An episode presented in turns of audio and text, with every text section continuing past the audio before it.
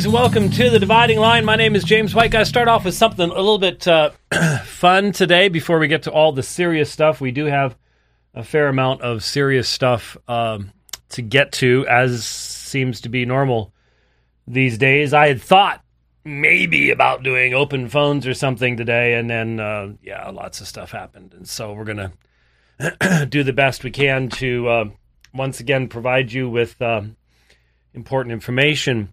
Um, uh, what was it? A couple days ago, uh, someone took a shot at John Cooper on uh, on Twitter, and I uh, came to my friend's defense. Um, most of you know that uh, I am not making things up when I call myself Skillet's official theologian because I really am. Um, and uh, John and I are good friends, and we communicate a lot and I have a tremendous amount of respect for him.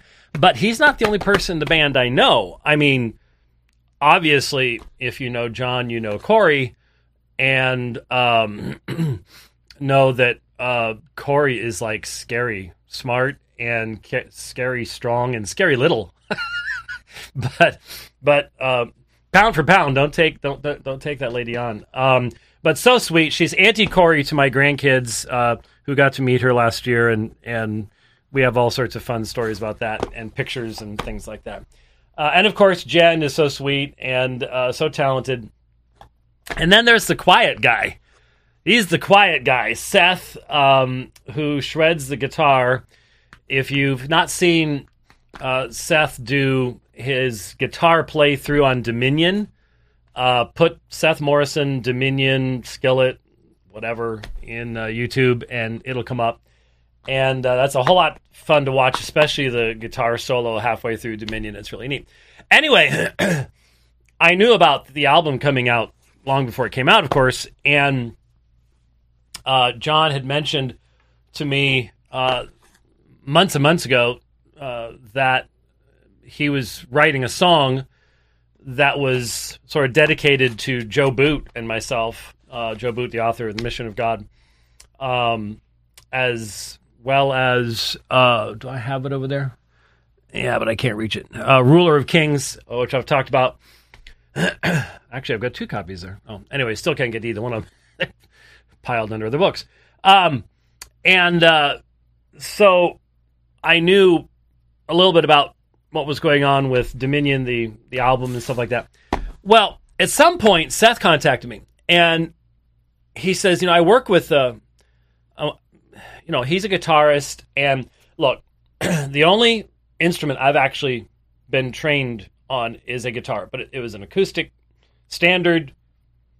Might have cost sixty five dollars.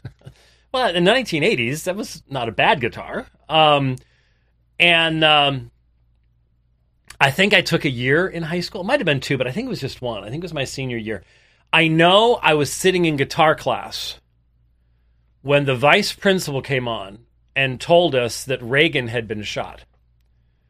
I do remember that clearly. It's amazing how that that works. So that was 1981, wasn't it? I think it was. Yeah, 81. Yeah, so that would have been my final semester. So yeah, it's my senior year. I was in guitar class when that happened.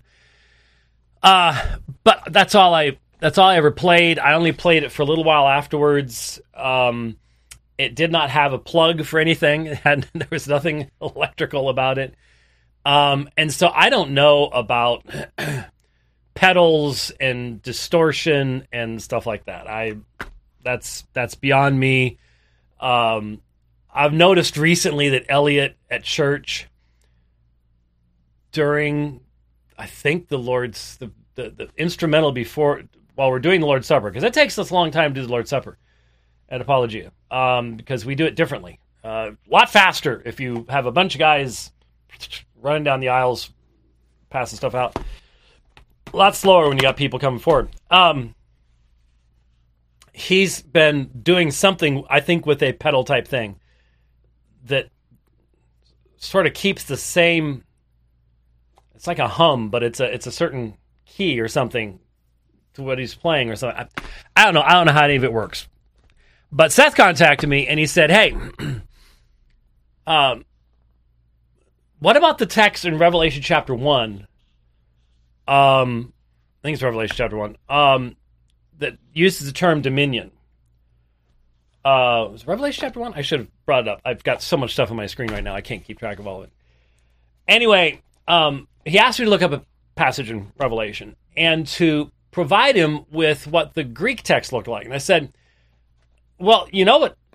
You know where it looks really neat is when it's in uncial text. The magisterial text is more technically correct, um, but the the all caps form of the Greek text, especially in like Codex Sinaiticus, Codex Vaticanus, Codex Alexandrinus." Um, and I think I even sent him initially maybe some of the papyri, what it would have looked like in the papyri. I don't think we have papyri of that particular text, but I have those on my on my unit, on my system.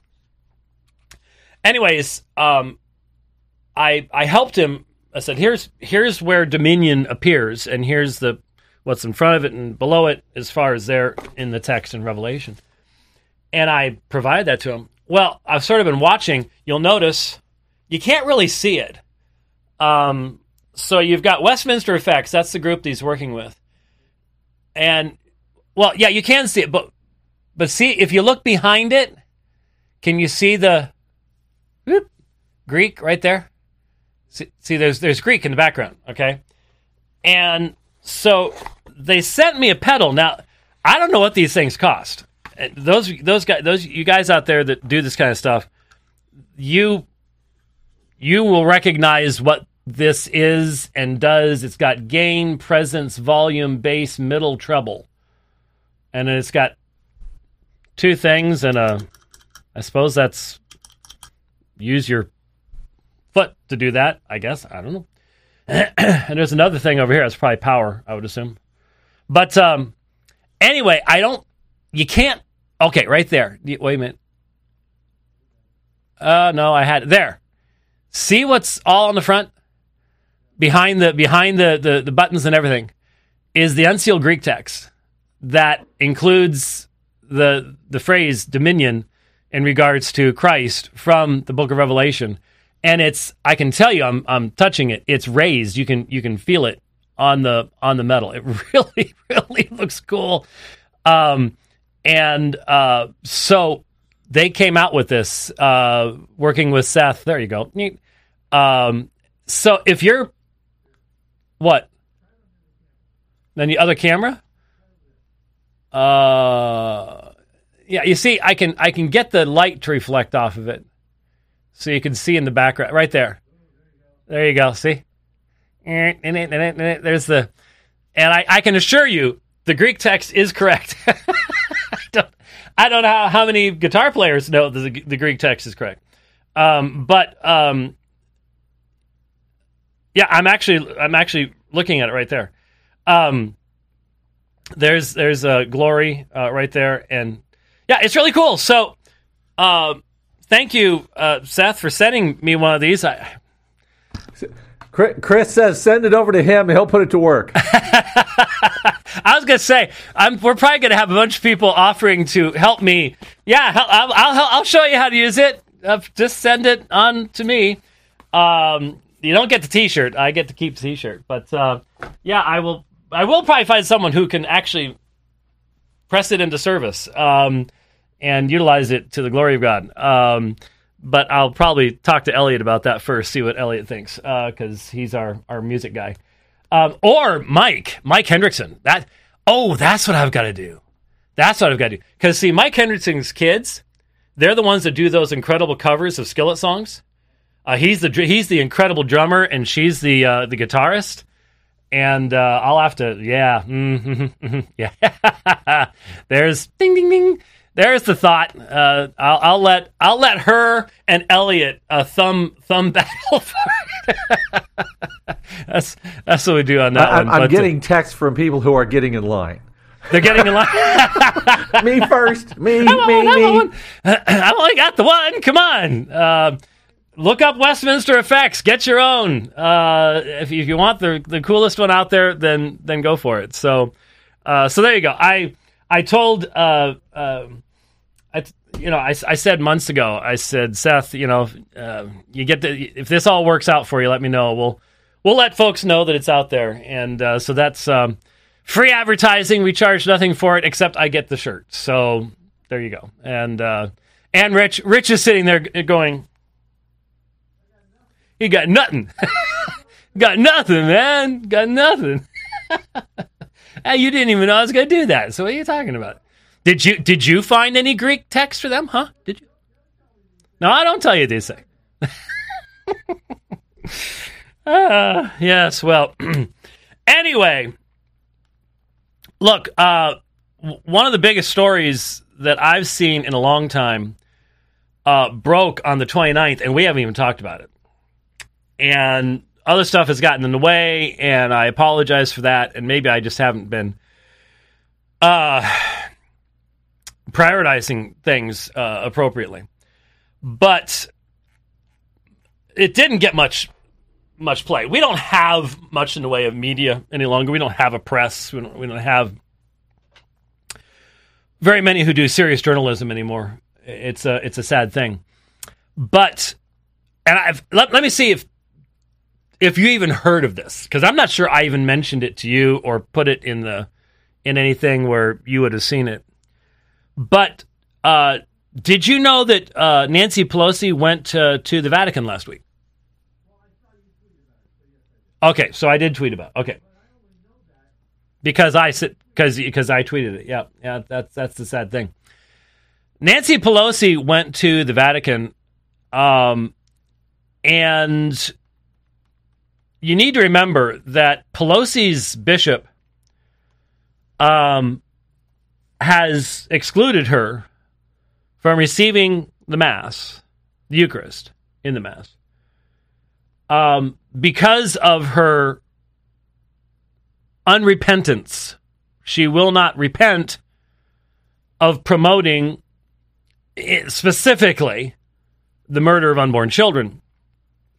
Now, the reality is um, that she won't repent of promoting the profaning of marriage, um, homosexuality, uh, transgenderism, and any other host of rabidly anti Christian beliefs and actions that she is completely committed to.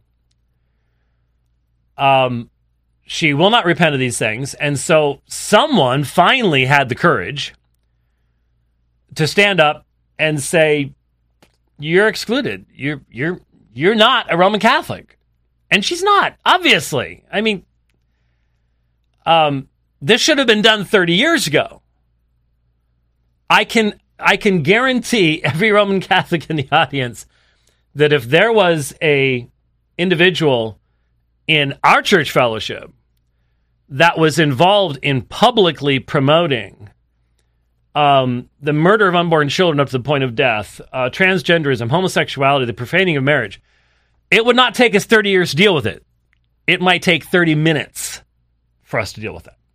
No question about it. But there have been multiple popes and multiple bishops and multiple archbishops and multiple cardinals and everybody else who has been well aware of Pelosi's public promotion of these types of things have done absolutely positively nothing about it. And so finally, somebody had the guts to stand up and say, no more. So she goes to the Vatican.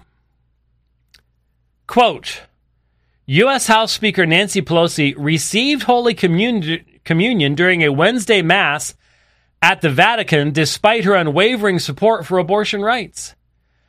Pope Francis presided over the morning mass, which marked the feasts of St. Peter and St. Paul, both of whom would have a cow.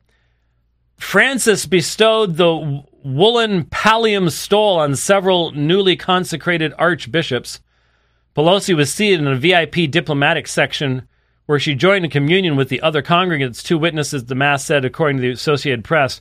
Pelosi also met with Francis that same day. Pelosi was previously barred from receiving communion by Archbishop of San Francisco Salvatore Cordileone due to her stance on abortion. In a letter published in May, Cordileone wrote that Pelosi should not present herself at Mass and said that priests would not allow her to receive communion if she did attend. So, first of all, how do you absolutely cut um, this bishop off at the knees? Well, you wait until he publicly says she can't have Mass there in San Francisco, and then you give it to her at the Vatican. I, I mean, talk about a slap in the face. Talk about a slap in the face. But here is the ostensibly infallible vicar of Christ. Evidently, in Roman Catholicism, actions do not speak louder than words. Because as long as he doesn't say, I define and and pronounce and so on and so forth, then he can do whatever he wants. His actions can communicate anything. He can put the little kid on his knee and tell him his atheist daddy's going to heaven, but as long as he doesn't say that, with the certain magic words, then you can still believe in papal infallibility. I've said over and over again when Rome gets serious about getting rid of the myriad of heretics in its leadership, in its schools, um, that the myriad of heretics on the Papal Biblical Commission that were put there by the papal guy um, then okay, then we can we can start talking seriously about something. But till then, it's just like why even bother? You don't you don't you don't take this stuff seriously. Why should I take it? Why should I take your claims seriously when you don't take them seriously at all? Does not make a lick of sense. And with such a wicked woman, this woman is unrepentant. Have you seen her? Do you listen to her? Do you know what she has done? Do you know how many innocent human lives have been snuffed out directly because this woman has been given power? I cannot imagine the judgment. I cannot imagine the judgment. I just can't. It's just. But there you go. Um, I think Francis's actions speak much more loudly than his words, and tell us all we need to know about where he is theologically. And once again, we just you look back in history and you you see what happened to Honorius based on a letter that he wrote to his counterpart in the East which led to his being anathematized by every single person who took the chair of Peter for 400 years as a heretic. But they're still infallible. And you wonder why people who are serious about history and deep in history just look at your claims and go, you really don't believe that. And the vast majority of the Roman leadership doesn't, but they pretend like they do. So, pretty amazing, pretty amazing stuff. Um, a lot of stuff has been appearing on the web that is uh, very relevant. If you have uh, read over the years uh, the Forgotten Trinity, you know that I addressed the issue of John chapter 14, verse 28 in that book. You can't you can't address Doctrine of Trinity without dealing with many of the um, texts that are utilized by those who deny the doctrine of the Trinity. And you know that uh, Jehovah's Witnesses and to a somewhat lesser extent Mormons uh, have John have the last uh, one, two, three, four, five, six, last six words in Greek of John 14, 28 memorized. I have a few times asked someone if they could tell me what the rest of the verse says, and no one ever could. So, uh, that is a, I think, cogent observation when when speaking with people. But you've you've heard said the Father is greater than I am. The Father is greater than I am.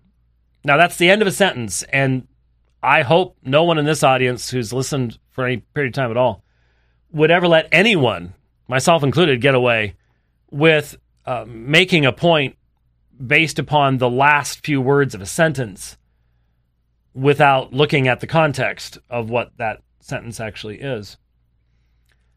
But it is a well known text, and it, it obviously requires anyone to think seriously about what's saying.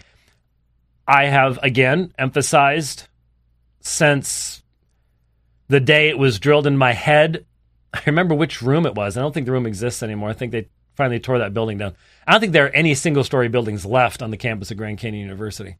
Uh, they they're all you know multi story things now. Yeah, um, but I, I remember I was exactly what room I was sitting in in the Fleming not not Fleming um, Tel Science building Tel Science building, and I was reading um, Son of God, Lord of Glory. No, no, just Lord of Glory. I think it's just Lord of Glory by B.B. Warfield. And I remember the page.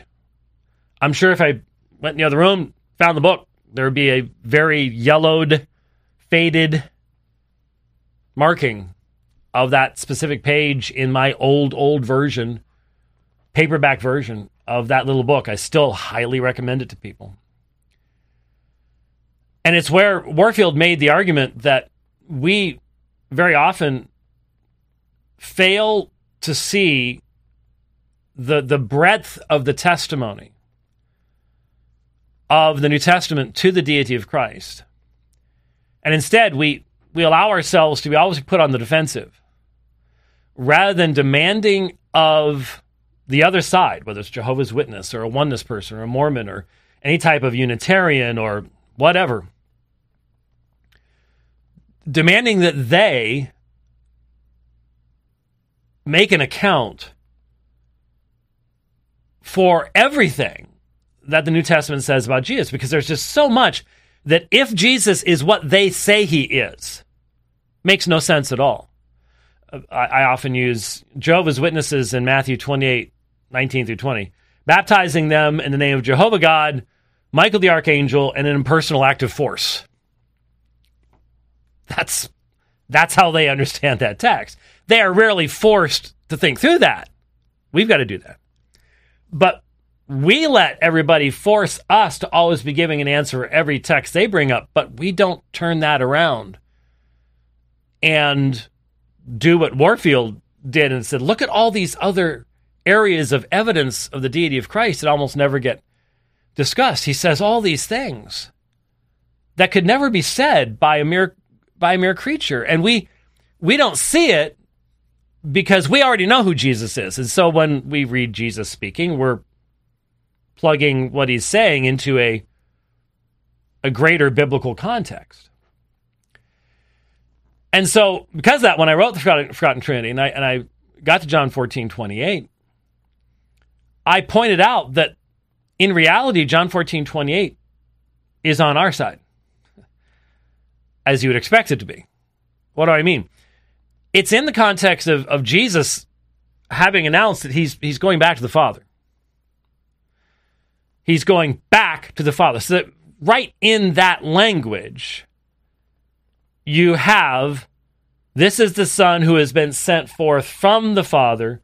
This is the Logos who has taken on flesh. Um, this is the Logos who has become present amongst us, and we beheld his glory, the glories of the only God the Father. Um, but he's going to go back, which means a, a transition from his humiliated state here amongst us, constantly dealing with the Jews trying to trip him up and false accusations and um, healing till late at night and walking the dusty roads of Galilee. So he's in his humiliated state, but he's going to go back into the presence of the Father. And he has announced this, and this is part of John 14, 15, 16, the announcement of the coming of the Holy Spirit. And we get so much information about Father, Son, and Spirit from this particular portion of the Gospel of John. But the rest of the verse says, You heard that I said to you, I go away and I will come to you. If you loved me, if you loved me, you, would have rejoiced because I am going to the Father, because the Father is greater than I am. You see what's being said? I, I just said to you, I go away and I will come to you. So there's, there's going to be a change in their relationship. He's going to go away, but he's going to come to them, but by the presence of the Holy Spirit. This is going to be Father and I will make our abode with them when the Spirit comes and dwells within them. And so there is a subtle rebuke in these words. If you loved me, if you weren't so focused upon what we could do without Jesus, I mean, what? No, we don't. And and of course, all of their expectations of what the messianic kingdom is supposed to look like, and how they're going to reign with Jesus, and all the rest of that kind of stuff is probably in the back of their minds. If you loved me, you would have rejoiced because I go to the Father. Because the Father is greater than I. So if you loved me, you know that I am in my humiliated state and I'm going back into the presence of Father, the presence that I had with him before the world was. And we're going to see in just a matter of paragraphs in John chapter 17 what that looks like in John 17 5 that description that Jesus himself gives of having been glorious in the presence of the Father before the world was. So, the whole point that is being brought out here and presented is that is not that the Father is greater than I am. I am uh, ontologically inferior to the Father the father is superior to me, etc., etc., etc. That's not what he's saying. He's going back to the Father. The Father's not incarnate. The Father's not walking the dusty roads of, of, of Jerusalem. He's not constantly being try, trying people trying to trip him up. He's not being falsely accused of things. He is in heaven and that means if the son goes back there, he's going back to where he was before, the place where he is worshiped and honored. As John chapter 5 had said, honoring the Son even as you honor the Father. So the statement at the end of verse 28 is transparently in light of what it says in the same sentence about the incarnate state of the Son. You would have, if you loved me, you would rejoice. I'm going back to the Father. So the, the text is clear. And you, you don't have to make um, you don't have to make appeal to other stuff. You don't have to get into philosophy and and and councils or the text is right there. And most people know that when you are dealing with Jehovah's Witnesses, that's where you have to be. That's the only thing that's going to communicate to them. They really don't care what Athanasius said. Now, I care about it what Athanasius said. It it causes my heart joy. I've said this many times that reading Athanasius against the Arians is enjoyable and encouraging to me for the simple reason that here I see someone from the middle of the fourth century utilizing the same texts in defense of the deity of Christ and the doctrine of the Trinity as I use today. I sort of wonder if, in fact, there was some continuous necess- necessary development um, that didn't end until the 13th century. How that even fits with this, I'll be honest with you. Because Athanasius is way too early. There's still a whole lot of stuff to be developed, right?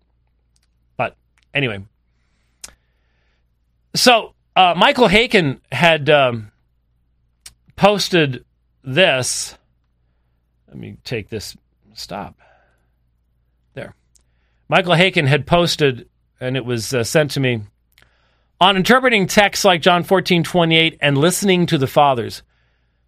One of the reasons why we evangelicals need the fathers of the ancient church is their exegetical uh, is their exegetical defense of the true and living God, who is Father, Son, Holy Spirit. Over the course of 350 years, yes, a century longer than the entire history of the United States as a nation, from Ignatius of Antioch to the Chalcedonian Fathers, these authors hammered out a grammar of how to understand all that God has said in His Word regarding Himself. It seems to me like Haykin is saying that that development pretty much concluded with Chalcedon. That's that's certainly been how I've viewed viewed it. Um, when I say development, I mean development of the language to answer a certain set of questions within a certain context. The questions asked the doctrine of the Trinity in the East, the questions asked the doctrine of the Trinity in the East, East, East. So you've got the East historically, and then and most people just don't even know about this. There, there was a church to the east of the east for a while, flourished, disappeared suddenly, and it's a, mystery as to why. But the the things that they would have been facing, the challenges they would have been facing, and the questions they would have been facing would be very different. And unfortunately, we in the West, we have tunnel vision, and it's only the issues that we are used to debating about that we think much about. And I, again, I recognize that in myself, and I think everybody needs to recognize that that's reality. Um, but it sounds like that's what's being said, what I've said. Um, they literally gave their lives to this endeavor, for they knew that God was worth every minute of their reflection and every ounce of their sacrifice. And certainly, uh, when you think about the Council Fathers at Nicaea, that's one of the reasons I've always laughed at the idea that the count the, the bishops who met at Nicaea would have just been so awed by Constantine that they just would have done you know some people say well Constantine came up with this term homoousios and they just simply did whatever Constantine said. It had only been 12 years since those men had been willing to die for their faith the the most intense period of imperial persecution was 303 to 313. Now we're talking 325. It was only 12 years earlier. You really think that in that 12 years they all just became, became marshmallows? And whatever Constantine said, that's what I'm going to believe? Baloney. Um, so when they read John 14, 28, the Father is greater than I. Exegetes of the ancient church like Athanasius, Didymus the Blind, Epiphanius of, of Salamis, Hilary of Poitiers, Poitiers, I love that one. Uh, Gregory Nazianzus, Gregory of Nyssa, Basil Caesarea, the great Cappadocian fathers. He goes on through uh, all the way up through uh, Augustine. Knew that the referent of this text had to be the incarnate Son, not the divine Word. For the Word, who was homoousios to patri ai, eternally homoousios of the same uh, substance with the Father, could never make such an assertion. Indeed, it was the homoians and anomoians who employed this verse to argue for the fact that the Son, the second person of Godhead, was a creature, albeit a perfect one. Following the lead of Athanasius, these Greek, Latin, and Syriac authors knew that the skopos, scope, range of scriptures allowed for no other interpretation, evangelicals would be wise to take such men as their mentors. Um, again, uh, I'm going to be the last person in the world. I haven't been teaching church history since 1990 um, to say to people, you should ignore the early church fathers. Never said anything of the kind. Um, there are, I don't know how many hours of this program have been dedicated to uh, reading from early church fathers or reading from early church heretics, uh, Gnostic stuff, and things like that, and and just so much. We've been criticized. I can't. It's it's amazing today to, to the, the straw men.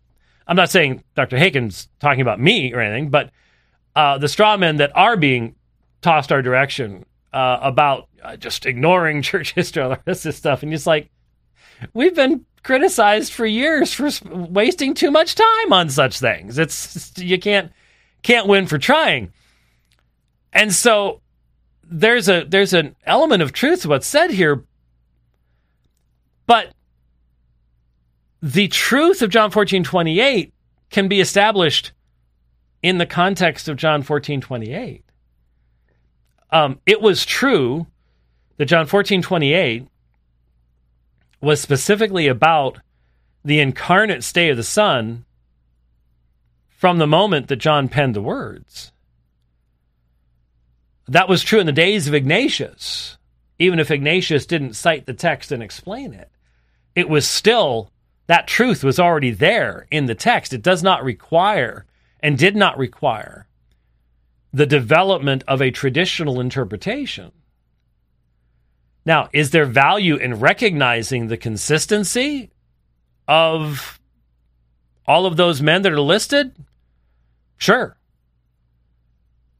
But that's simply a consistent recognition of a truth that is just as directly available to you with your English Bible in your hands as it was to any of them with Greek manuscripts in their hands. And so you can see where, where, where, where my concern is. It's not just, hey, when you're talking to a Jehovah's Witness, a list of those names is going to mean nothing to them. If anything, it's going to um, make it more difficult for you to communicate with them. Uh, but if you are able to, to go to the text with them, show that you've already thought this through, that you understand what's being said, what the context is, and then point out to them the problem with their own interpretation of that text, and then show them what the consistent interpretation is, and then use that as a as a means for going to another text. Go from there to John 17. Um, or if if you if you're really thinking ahead and are prepared, you could you could go the Holy Spirit from there. Because I'm going to tell you something: Jehovah's Witnesses are really struggle with the Spirit because they just think impersonal active force, and there are so so few Christians who can take them over to Corinthians. The Spirit gives the gifts as He wills action of a divine person giving divine gifts to the body. Uh, John 14, John 16, how the Father and the Son make their presence with the people by the Holy Spirit of God. There's, there's so many directions you could go from there. And that's exactly what Jehovah's Witnesses need. They, they need Christians who can do that. Uh, I remember just a couple years ago, uh, before they moved out to Hawaii, before they came back, uh, one of our dear brothers at Apologia, Zach uh, Conover, his wife, I think, recorded, started recording when the Jehovah's Witnesses came to the door. And all it is is a it's a shadow of Zach, and he has this big old beard. So it's, so it's you can sort of see the beard moving, but that's but but you can hear the the conversation really well. And I was just so proud of him at, just how prepared he was. And man, if Jehovah's Witnesses found now they're not going door to door as much these days, um, which really sadly is a curse upon them.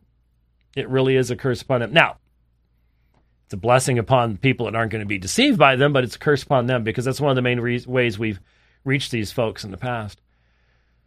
But man, when they're going door, door to door, if, if they're running into prepared Christians, right, left, and center, um, awesome stuff. Awesome stuff.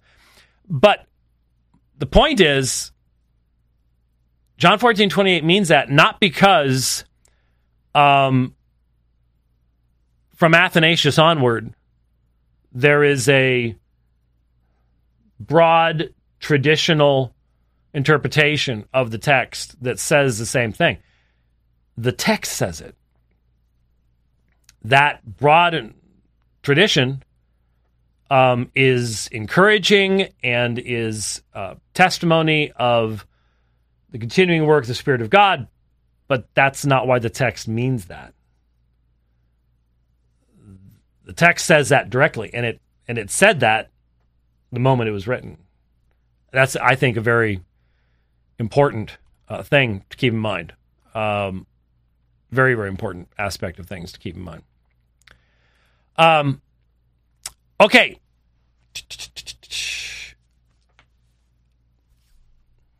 Not sure which one to do first here, but I it all it all flows together. Uh, an article was published evidently on um, June 23rd in Credo magazine. Now, you need to understand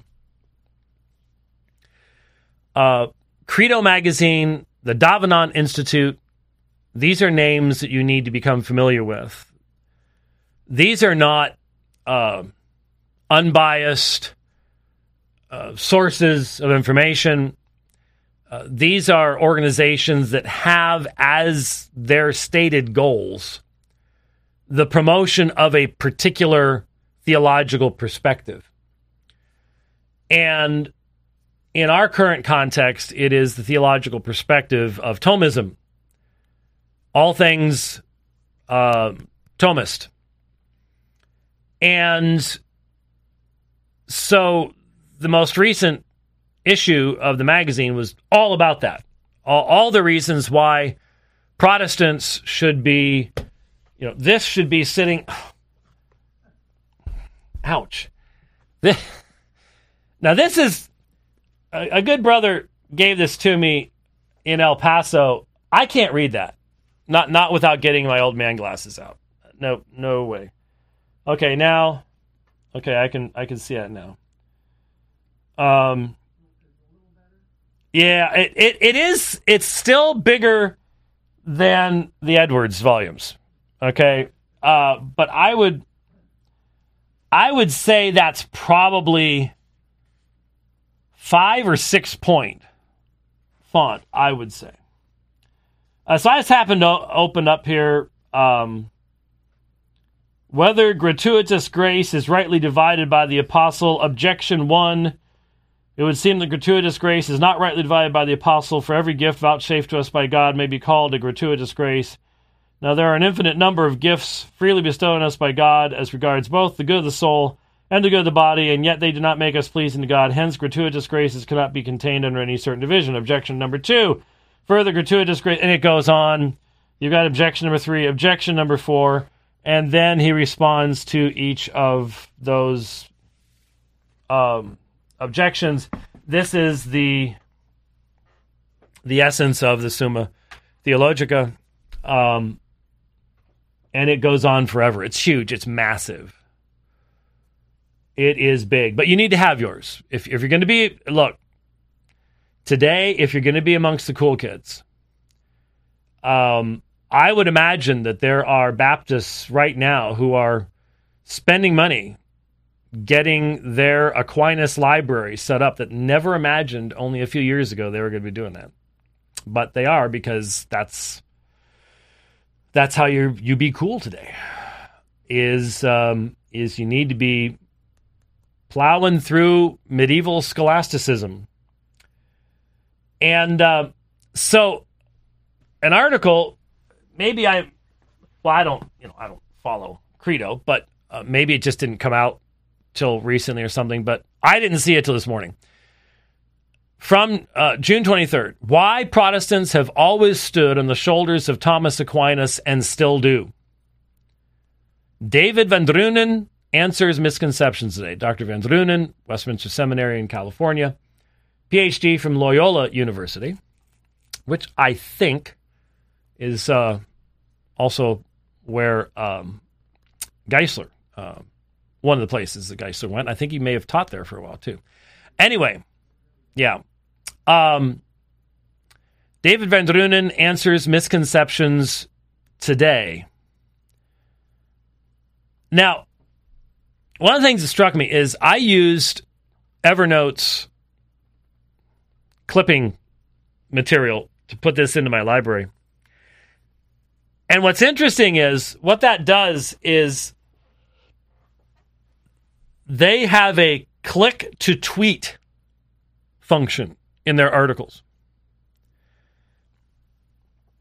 And so you can tweet out these insights that you're getting. Now, by the way, this is um, uh, Credo editor Lance English joined David VanDrunen um, to deal with these issues. I felt that the article would better be described as an advertisement.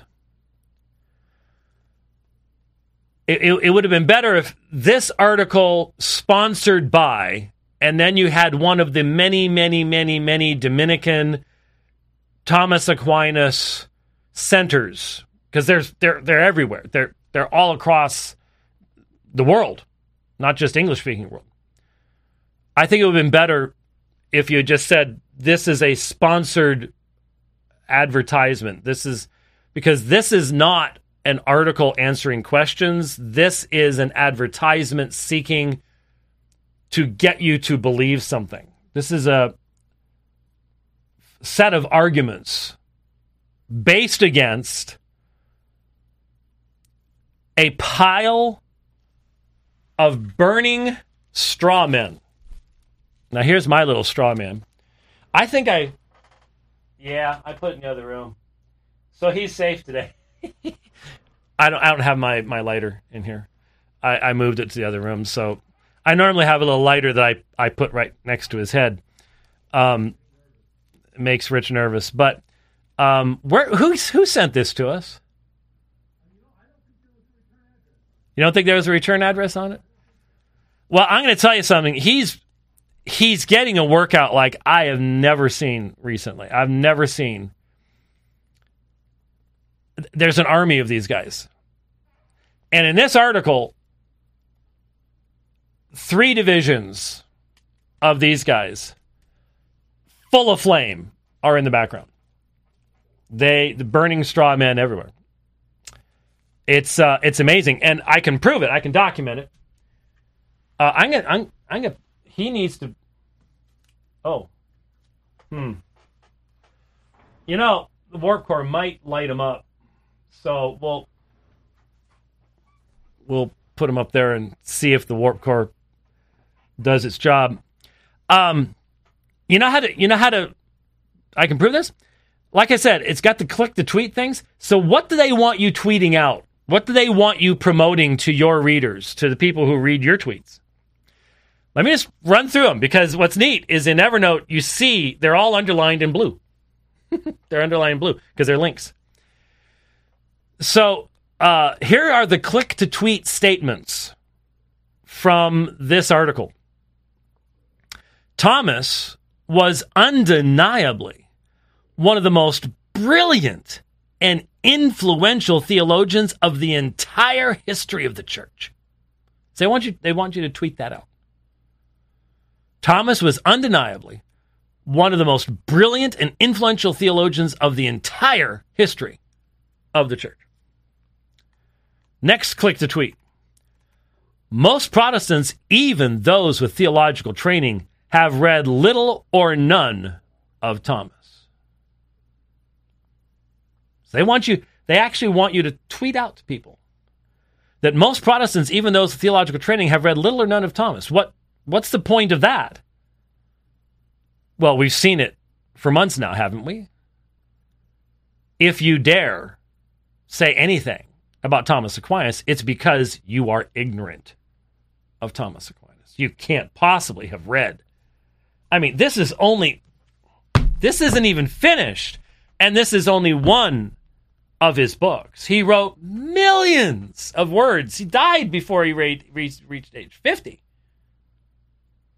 He didn't even have a word processor. It's astonishing. But unless you've read all of this and all of Contra Gentiles, and, and if you've not, if you've got to read his commentary on on Romans and and his commentary on on Lombard sentences, and and, and that's just minimally. And yeah, vast majority of us have not done that. And may I just say in passing, I highly recommend that you do not. Life is precious, and wasting it in that pursuit would be a real, a real shame. I feel for those who have already done that. But there is a there is an argument there. If you disagree, it's because you just you're you're uneducated. You're uneducated. Uh, next one. Click the tweet. Many early Protestant theologians studied Thomas, engaged his work respectfully, and often embraced the very positions Thomas defended. You, you see, these are arguments. And these are what they want you to hear. These are what they want you to believe and to then repeat to others. This is an advertisement. It's a Thomas Aquinas advertisement in the pages of Credo Magazine, because that's what Credo Magazine is. Uh, next one Kant played an important role in the development of anti Thomist Protestantism. Now, you need to understand uh, central to the new Thomistic revival is the assertion that uh, Van Til and Schaeffer, to a much lesser extent, but still same. That's where Schaeffer got it, Van Til. That this anti anti Thomist Protestantism. Th- think about what that. Think about what that means. Think about what you're doing with Thomas when you can refer to anti Thomist Protestantism.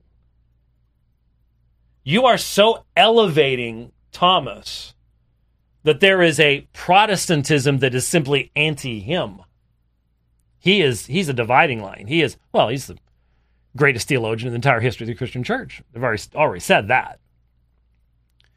But Kant played an important role in the development of Thomas Protestant, and of course they will accuse Van Til of just simply being repeating Kant's stuff. He didn't, but the the accusation is constant. Um, and there is a strong anti presuppositionalism and anti Van Tilian bent and all this stuff. Fesko has an article in the same same magazine. Of course, Fesko anti Van Tilian as well. Next one, next click to tweet. On some on some occasions, Reformed theologians agreed with Thomas over against Roman Catholics. I did have to um, chuckle a little bit at that one, but you can see what what the argument is about there and what was trying to be established. Next one. Un- unless we want to say that the church began in the 16th century, which we don't, then we Reformation Christians need to claim the medieval church as our history.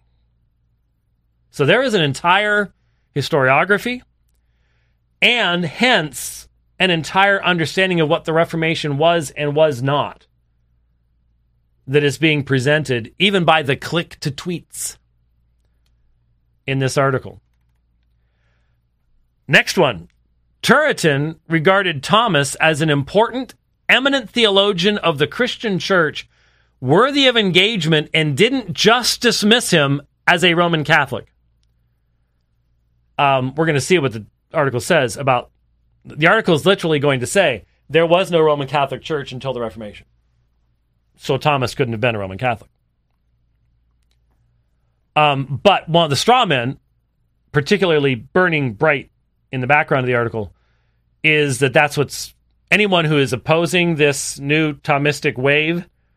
Uh, well, you just dismiss Thomas Aquinas because he was Roman Catholic. That's all. That's just it, it's it's just simplicity. We we we don't read anything from him. We don't we don't uh, quote from him or anything like that. Have you noticed, by the way? At least I've noticed.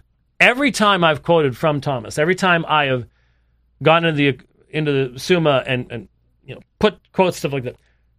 None of those who are constantly subtweeting and responding to this program have ever, ever, not once tried to engage what I said. Not once. I've never seen anything.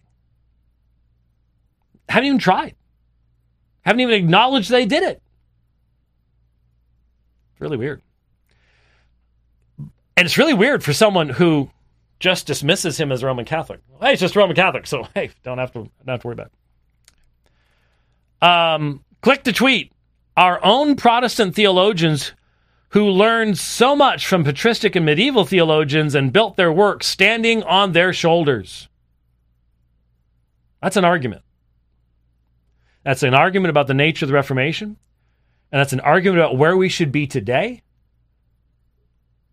And it is part of the argument that has been used to view the Reformation as an unfortunate event in church history that is completed and can now be reevaluated. And I think this is the last one. Yes. Last click to tweet. Thomas was a defender of Christian orthodoxy. It's the same orthodoxy that the reformers taught and the great Protestant confessions and catechisms expressed. Do you hear that? Let me repeat it for you. Thomas was a defender of Christian orthodoxy. Now, by the way, let me just, just in passing, um, Thomas engaged in numerous disputations. That was very common in the scholastic period, sometimes taking the minority position, but he did so as a Dominican. There were all sorts of um, battles going on internally as well as externally. The Dominicans were the heresy hunters. They were the ones going after the heretics, Albigensians, Waldensians, so on and so forth. Um, and he had disputes in his own day. So, what is behind this is the idea that Christian orthodoxy is only in reference to Trinitarian theology.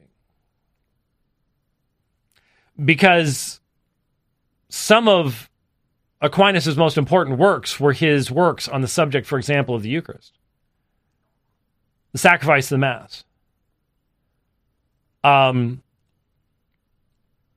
you know, he wrote in defense of papal authority and all the things associated therewith. And so, Christian orthodoxy, according to this, does not include the gospel. The gospel is not included. So, Thomas was a defender of Christian orthodoxy. It's the same orthodoxy that the reformers taught and the great Protestant confessions and catechisms expressed, sans the gospel, which was the reason for the Reformation. Those are just the click to tweets. Those are just the click to tweets. First question. I need to bring him down here because I, he needs to read this because first question, I assume, from Lance English. So here's Lance. This is in honor of you. David, no doubt you have heard a zealous Protestant say to you, quote, Aquinas is not only irrelevant to Protestantism, but dangerous, threatening everything the Reformation stood for. End quote. You are a Reformed theologian. So let's set the record straight. Why is that popular, angry rant so misguided and misinformed? I'm sorry. It's, it's hard to say it with a straight face because it's just. Woo! I, you know, I, I imagine that uh, Lance could have found somebody over at Chick Publications that that would say those type, of things. you know. Um, but they're not reformed, and, and they don't want to be reformed, and they hate reformed theology and and and stuff like that. So, who says this type of stuff? I don't know, but it's the whole point is, um, and I've been dealing with this with our brothers from Sacramento, who for the past couple of days have been lighting up the straw man and just there is a desperately dishonest misrepresentation. That's not what we're saying. That's not how I've ever approached Thomas Aquinas. And so when I see people, and I've, I've done this a few times in my life, when I do debates, you can tell when someone's misrepresenting you. That's why you have to have cross examination. And how many times in cross examination have I unmasked straw man argumentation and left a person just sitting there going, I, I, I, I? Because that's that's what that's what the value of a debate is. And by the way, Aquinas was incredibly gifted at looking at any possibly disputed point and thinking of every possible objection to his own position you could ever imagine. Incredibly gifted. Now, to be honest with you, after the, about the fourth or fifth time, you go through uh, objection one, objection two, objection three, objection four, and then answer to objection one, answer about after you know fourth, fifth time, it starts getting a little uh, repetitious, but it didn't get repetitious for him because that's what most of this is. But wow, he was. I mean, that is a that is a skill you need to have in disputation you you need to be able to see it from the other guy's perspective and go, okay, he might argue this, he might argue that. Oh, done that many times. Done that many times. Um so I know when someone has a weak argument when they have to trot out the straw man. And that is all we be getting from the other side. I mean, it is just constant and and and you'll see it on Twitter. People on Twitter will go, "Who says that?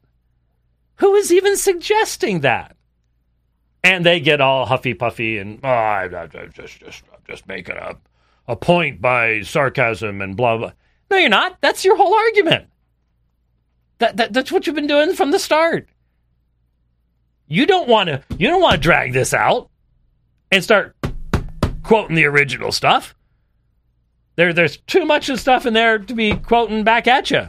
You, know, you don't want to do that. And so that's what this entire article is. It's astonishing. It sets up this idea of popular, angry, misguided, misinformed rants. That's how it starts. That's not the conclusion of the article. That's what the article has to say at the start. That is pathetic. How did this get past any beginning editing? I don't know. I mean, somebody. Well, you know, he's it. He's he's the credo editor. That's how it got past it. That's what happens when your editor is compromised. When your editor is prejudiced, then you're going to get this kind of ridiculously prejudiced material. But it starts with the worst possible conclusion. That should be the conclusion you come to after honestly analyzing the arguments. No examples given. It's just thrown out there. Popular angry rant. Aquinas is not only irrelevant to Protestantism, but dangerous, threatening everything the Reformation stood for. Okay? Who said it? Where is it at? Did they, did they did they provide some argumentation? Was there a specific issue that they were dealing with? Were they saying that um, uh, Aquinas's metaphysics used in defining and defending the doctrine of the Mass is uh, in opposition to Reformed theology's understanding of the Lord's Supper? Something less ranting than that? Um, so you, you start off, and VanDrunen's response to the VanDrunen's response should have been, "That is really a bad way to start this interview." It's it's really not going to be possible to give a meaningful, balanced, and fair uh, presentation of even my side. He's he's written a book, Aquinas Among the Protestants. Well, did you straw man all the Protestants in the process? That should have been the response. But uh, there's a lot one could say here, but I'll mention a few points briefly. One is that Thomas, whatever we th- whatever we think of his theology, was undoubtedly one of the most brilliant and influential theologians of the entire history of the church. Whatever we think of his theology, that doesn't doesn't your theology define who you are as a theologian? I thought so. Was undeniably one of the most brilliant and influential theologians of the entire history of the church. He made enormous contributions to the shape of Western theology. No one can really understand the Reformation without knowledge of the 1500 years of church history preceding it. Stop, wait. That's true, and it's irrelevant to what was just said. Aquinas is a part of that. And no one is suggesting that the Reformation just happened. I, I no one says any of these things. I I have what is it? 65 lessons, I think. They're still available. Sermon audio, church history. Somebody else had taken my church history lessons from way before that in Sunday school and had posted them, and I think there were 57 of that one. Um, did did we just skip over that? Did did we go from Augustine to Luther? No, we didn't. Huh. Did, did, did I did I emphasize the importance of recognizing you know you can't understand Erasmus without the Renaissance. You can't you got to talk about Ad. You've got and you've got to talk about how the reformers responded against the schoolmen.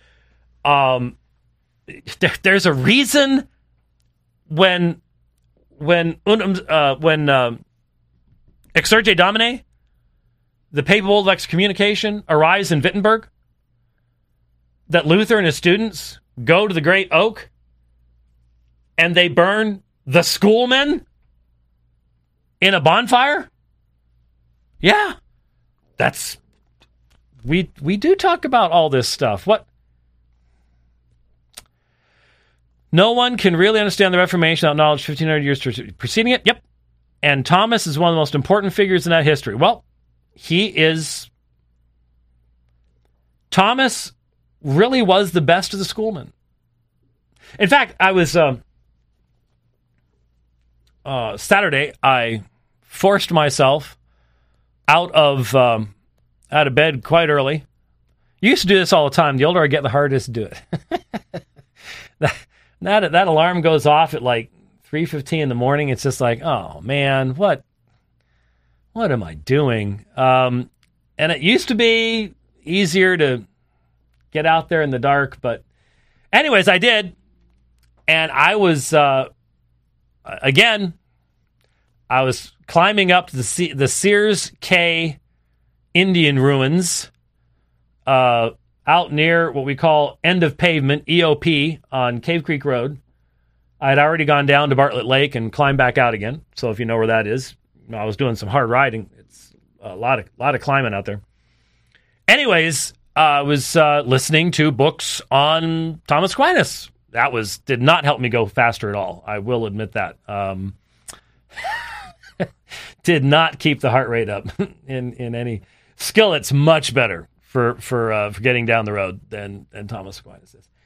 Anyway, um, I bet you Skillet never thought they'd ever be brought up with the context of a discussion of Thomas Aquinas. But anyway, uh, and I discovered, uh, much to my uh, pleasure, that Aquinas uh, took the same view on the words of dereliction.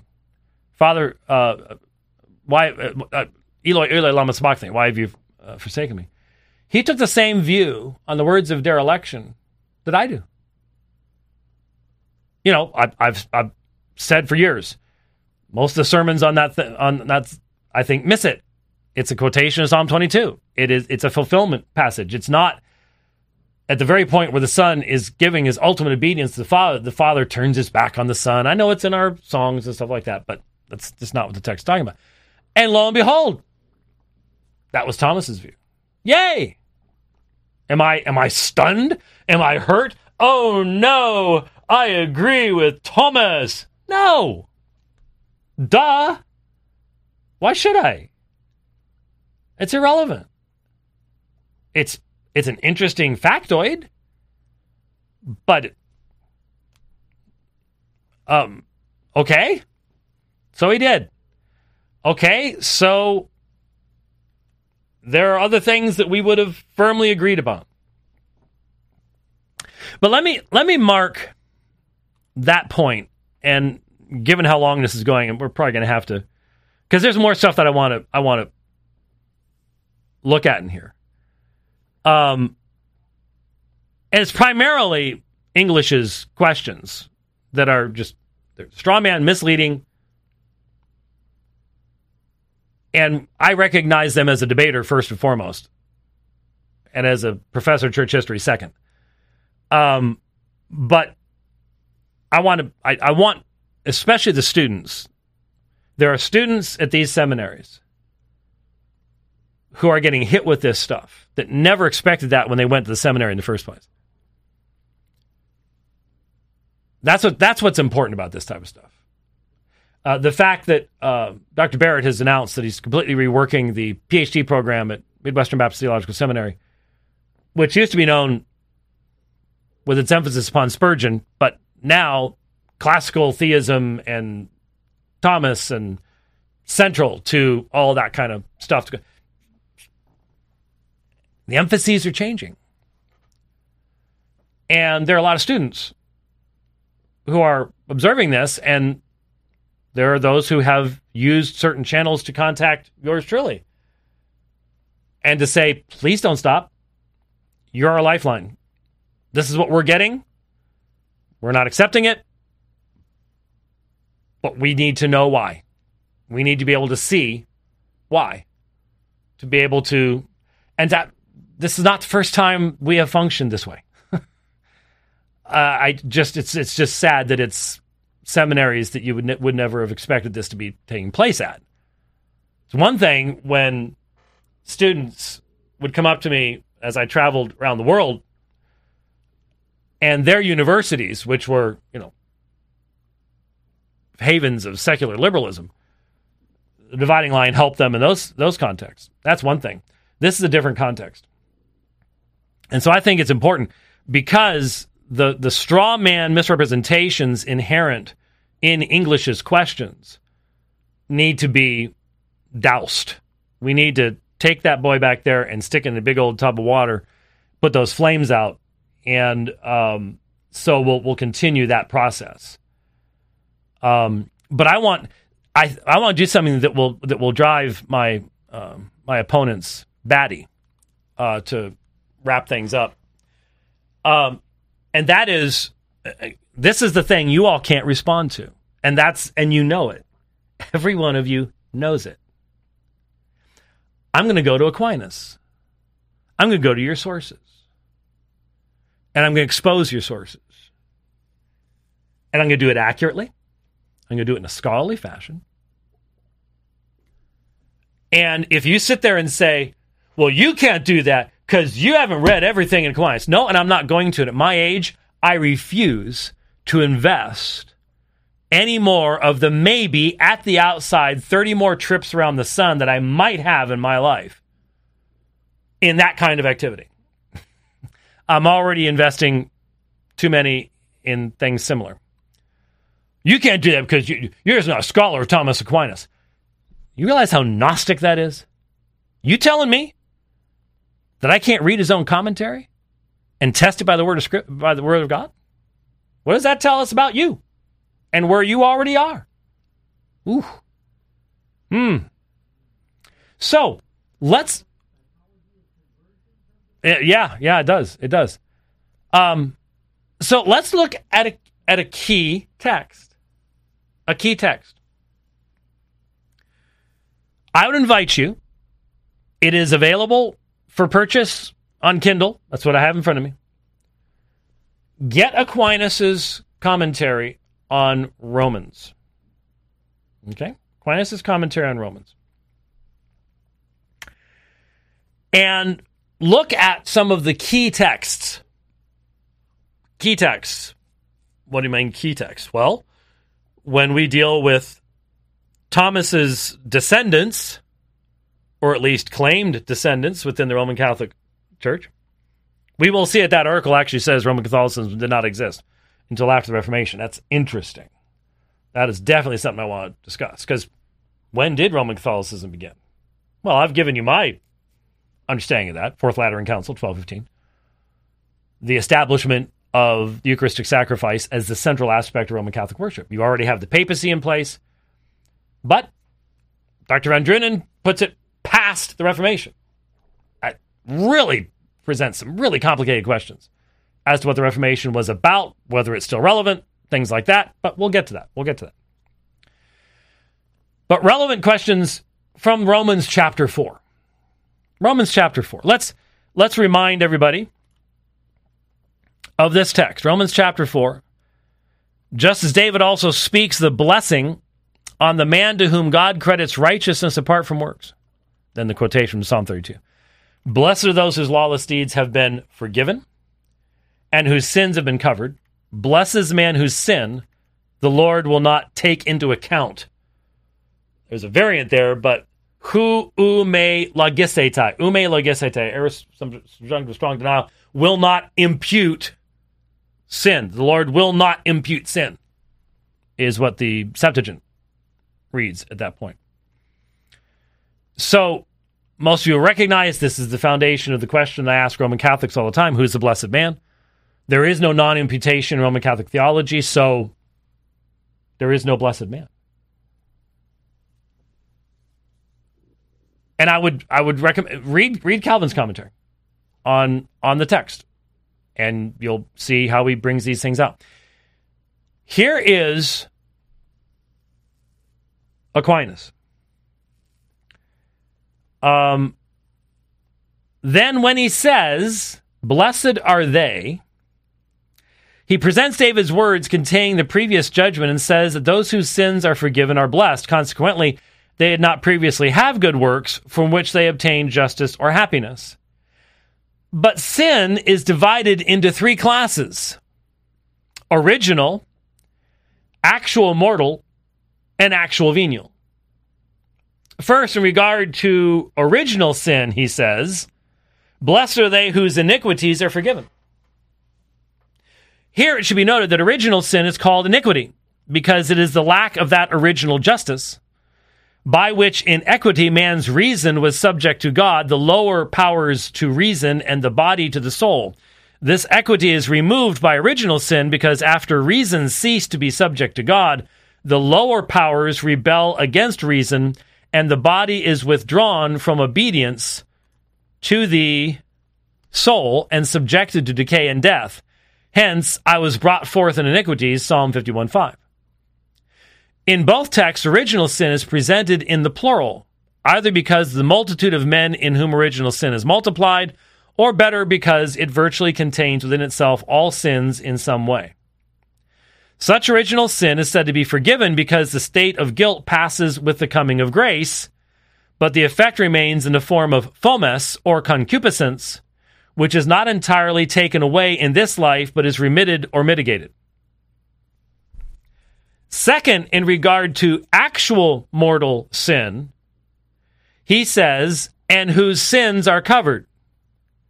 For sins are said to be covered from the divine gaze, inasmuch as he does not look upon them to be punished. You covered all their sins, Psalm 84 3.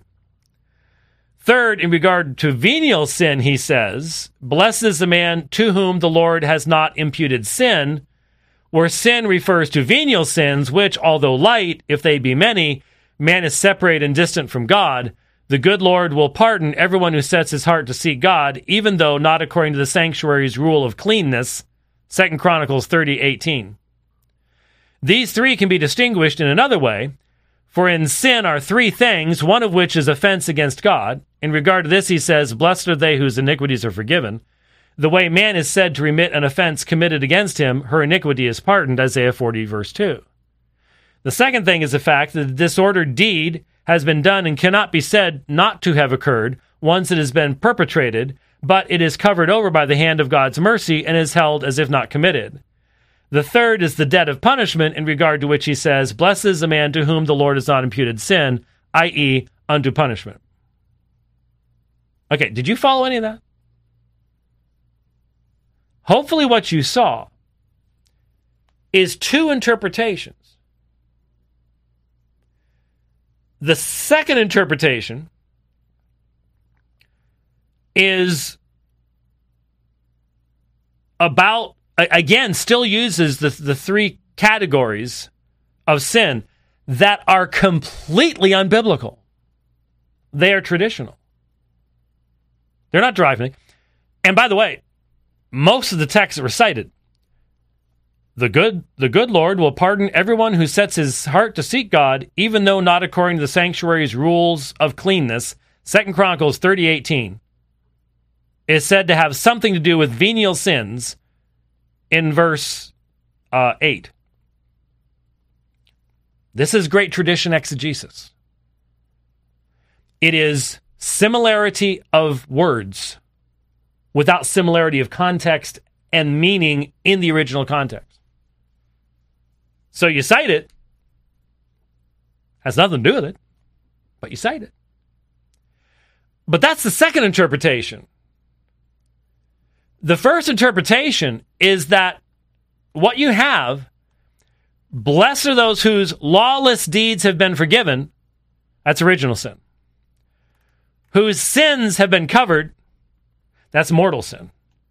Blessed is the man whose sin the Lord will not take into account is venial. Now, can I point something out to you? Thomas Aquinas wrote in Latin.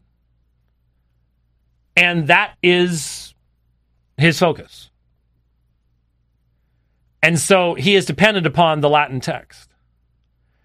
The Greek term whose sins have been covered is hamartia, and whose sin Lord not will take into account is hamartia. There's no difference. One is plural, one singular. The point here is somehow Aquinas looks at Psalm 32 as cited by Paul. Completely, and this is the greatest theologian in the history of the church,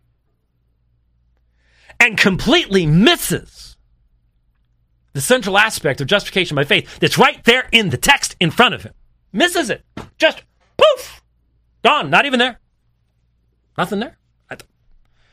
It becomes arbitrarily, without anything in the context, without any exegesis, a discussion of the three different kinds of sin, which is a unbiblical innovation original, mortal, and venial.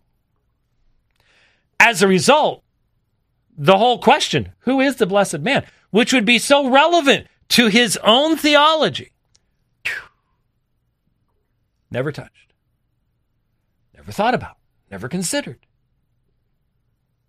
It's just not even there. Now, I just read you his own words. You can look them up. You can buy the Kindle book on Amazon. Okay? This is section three Go back to the starting at I started reading at 334. All right? I didn't skip over anything. I'm not misrepresenting him. This is how he saw the text. This is great tradition exegesis. So, what do we do with this? How do you sit there and say that Thomas Aquinas is one of the greatest, and I know R.C. Sproul did the same thing. I would have to say the exact same thing to him. How do you say he's one of the greatest theologians that the church has ever experienced when he's looking at the situation he is in? He doesn't see the gross, horrific twisting of the gospel that is the papacy? That is the the entire sacramental system as it's growing right in front that he has a part in developing? And this is one of the greatest theologians of the church. And when he sees biblical texts that are making a vital and important argument, the traditions that have been building up over the past 800 years blind him to the meaning of the text. Now, like I said, he was one of the he's, he's the best as a schoolman. But I thought we believed in post tenebris lux, after darkness light. What was the tenebris? What was the what was the darkness? If he was the, the best we've got, and the Reformation takes place 250 years after him, did that darkness just come in the 250 years after him? There was this blinding flash of light in the middle of the 13th century, and then boom, it's gone. Is is that is that what's being said? I don't know. I don't know. Basically, we won't get a response to Aquinas's missing the point of the citation of Psalm 32 by Paul, the illustration that he makes. This is central to the entire theme of Romans, isn't it? Ask Luther. Ask Calvin. Yeah, it is. But the greatest theologian misses it. Well, that doesn't mean he's, he's wrong about everything. No one said it was. I just I just pointed out. Hey, he was right about Eloi Eloi lama sabachthani. Even though there's some of you that would disagree with him and me. That's fine. No, it doesn't follow that he's wrong about everything. What does mean is that when you take his metaphysics and demand that the doctrine of the Trinity be based upon it, you need to defend it by something other than simply saying, he was such a great theologian. You need to base that on Scripture, not on his great fame and authority. And that's what you're not doing because you can't. And you know it. You know it.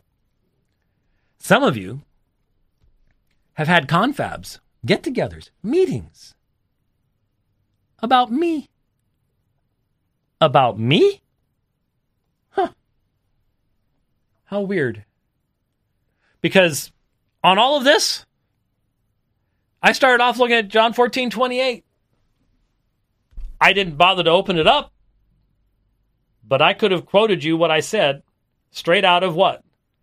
Forgotten Trinity, which was written between 1996 and 1997. It's a quarter century ago. I'm not the one that's changed. And I'm sorry if I seem bullheaded to you, but you've not given me any reasons to reconsider what I've taught all these years. And all you can light these babies up and hide behind the smoke all you want. This is not going to cause me to change my views. Shouldn't cause anybody else to do it either. Really appreciate that straw man. It's very useful to have. Okie dokie, there you go. Hour and a half, yay. And I didn't get through the article, so I will keep that one in line. Because, like I said, the questions should have been objected to. I would have objected to those questions. Um, and I would hope that if that if the roles were reversed, and you had just these horrific straw man misrepresentations the other side, I would have said, no, no, no, no, no, no. That's that's not what they're saying. That's not what they're saying. But anyway, there there it is. All right, thanks for watching the program today. I think it's Thursday. Yes, it is Thursday. See, you know what my concern is? So much will happen over this weekend. That how do you ever continue on? You know, that's that's that's the hard part. Um, but we'll try. We'll do our best. Um, one last. Wait, wait, wait! Don't don't hit it. Don't hit it. Fade it out if you did. Had you started it? I forgot, and this uh, this won't make any sense if I try to tag it on later. One last thing. Sorry. Uh, I have a tweet here from Matthew Barrett, and it's a quotation of Peter Sammons, who teaches at Masters Seminary. It should greatly concern you if the Trinity you espouse would be unrecognizable or even worse, condemned by a standard of historic orthodoxy. Now, let me stop for a second because you, you can't see it. So, it should greatly concern you if the Trinity you espouse should be would be unrecognizable or even worse, condemned by a standard of historic orthodoxy. So, evidently, Dr. Barrett is now the standard of historic orthodoxy because he somehow would be able to know exactly what that would look like we don't know exactly what he's referring to here, but we can guess because the next line is Aquinas can help us stay faithful to the Orthodox Trinity. I'm sorry. Sorry. I said Dr. Barrett. This is Peter Sammons, professor at the Master Seminary. It should greatly concern you. This is being quoted by Barrett, but this is Peter Sammons saying it from Credo magazine. It should greatly concern you if the Trinity you espouse would be uh, unrecognizable or even worse, condemned by a standard of historic orthodoxy. Aquinas can help us stay faithful to the Orthodox Trinity.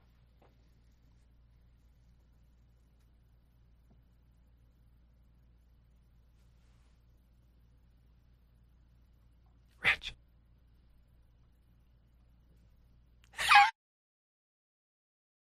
it took 30 seconds to go. He he's already he's already signed off. He's done. An hour and a half, and he's finished. Don't mess with the guy who's got the controls. Listen, Aquinas can help us stay faithful to the Orthodox Trinity. This is important. I thought about this this morning. That's why we need to do this. Don't don't fade out, or you either. Aquinas can help us stay faithful to the Orthodox Trinity. What would you naturally expect to actually be the terminology that's used there? What what should be able to help us stay faithful to the Orthodox Trinity? If this isn't the first thing you think of, I've got problems with you. Okay? And if your doctrine of the Orthodox Trinity is not clear enough from this, then we've got serious problems. Can Aquinas help you do it? Let me ask you a question. Let me. This is a question that every student should be asking their professors. Is there anything that is biblically mandated of Christian belief that Aquinas was the first person to enunciate?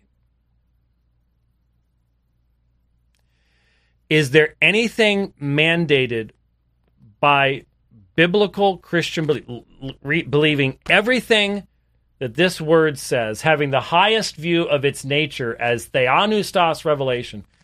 Is there anything that is biblically revealed that Aquinas explains to us better than anyone else ever has? Is there anything we need to believe from Scripture that only Aquinas is able to familiarize us with? So, so anything that's being promoted, are we saying that in all the early church fathers, there wasn't anyone that could do it like Aquinas. They all missed it. They they didn't have as deep an understanding. Or how about post Aquinas, since the Reformation? Think of the greatest theologians in the Reformed tradition. Do they say it in a way that Aquinas eclipses? He's better at? So, how is it that Aquinas can help us stay faithful to the Orthodox Trinity? And I had a conversation that was quite interesting. I asked, could Cardinal Ratzinger help us to stay faithful to the Orthodox Trinity? And now, now, you need to understand something. Joseph Ratzinger was the premier of the Orthodox uh, of the congregation of the faith. Congregation of the faith, that what's called? Anyway, that's the modern term. Joseph Ratzinger was the premier, the head of what used to be known as the Inquisition. Ratzinger was a major theologian. A major theologian. Wrote many books from a Roman Catholic perspective, top flight level theologian. If you don't know who Joseph Ratzinger was, or still is, he's still alive, he was Pope Benedict XVI, who resigned and gave us Francis, and whose theology is very different from Francis. Very, very different. But the point is, I asked a fellow Reformed Baptist pastor, would you say that the Pope can help us stay faithful to the Orthodox Trinity? Why not? We can learn from anybody. That's what he said. We can learn from anybody.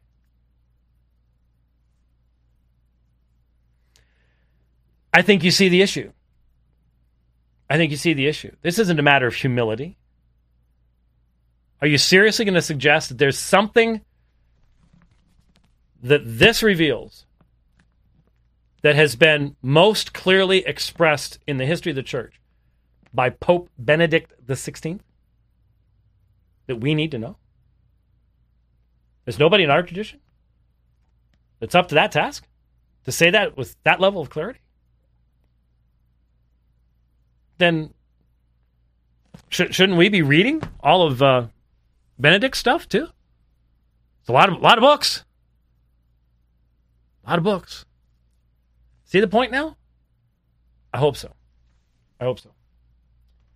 For those of you in Bible colleges and seminaries where you're getting hit with this stuff, stay the course. Listen to the lectures, take good notes, pass the test. Doesn't mean you have to believe it. I survived Fuller. I survived Fuller. You can survive where you are. If that's where God, if you feel that's where God has you to be, there you go. There you go. All right. Glad I remember that. Uh, needed to needed to throw that in there.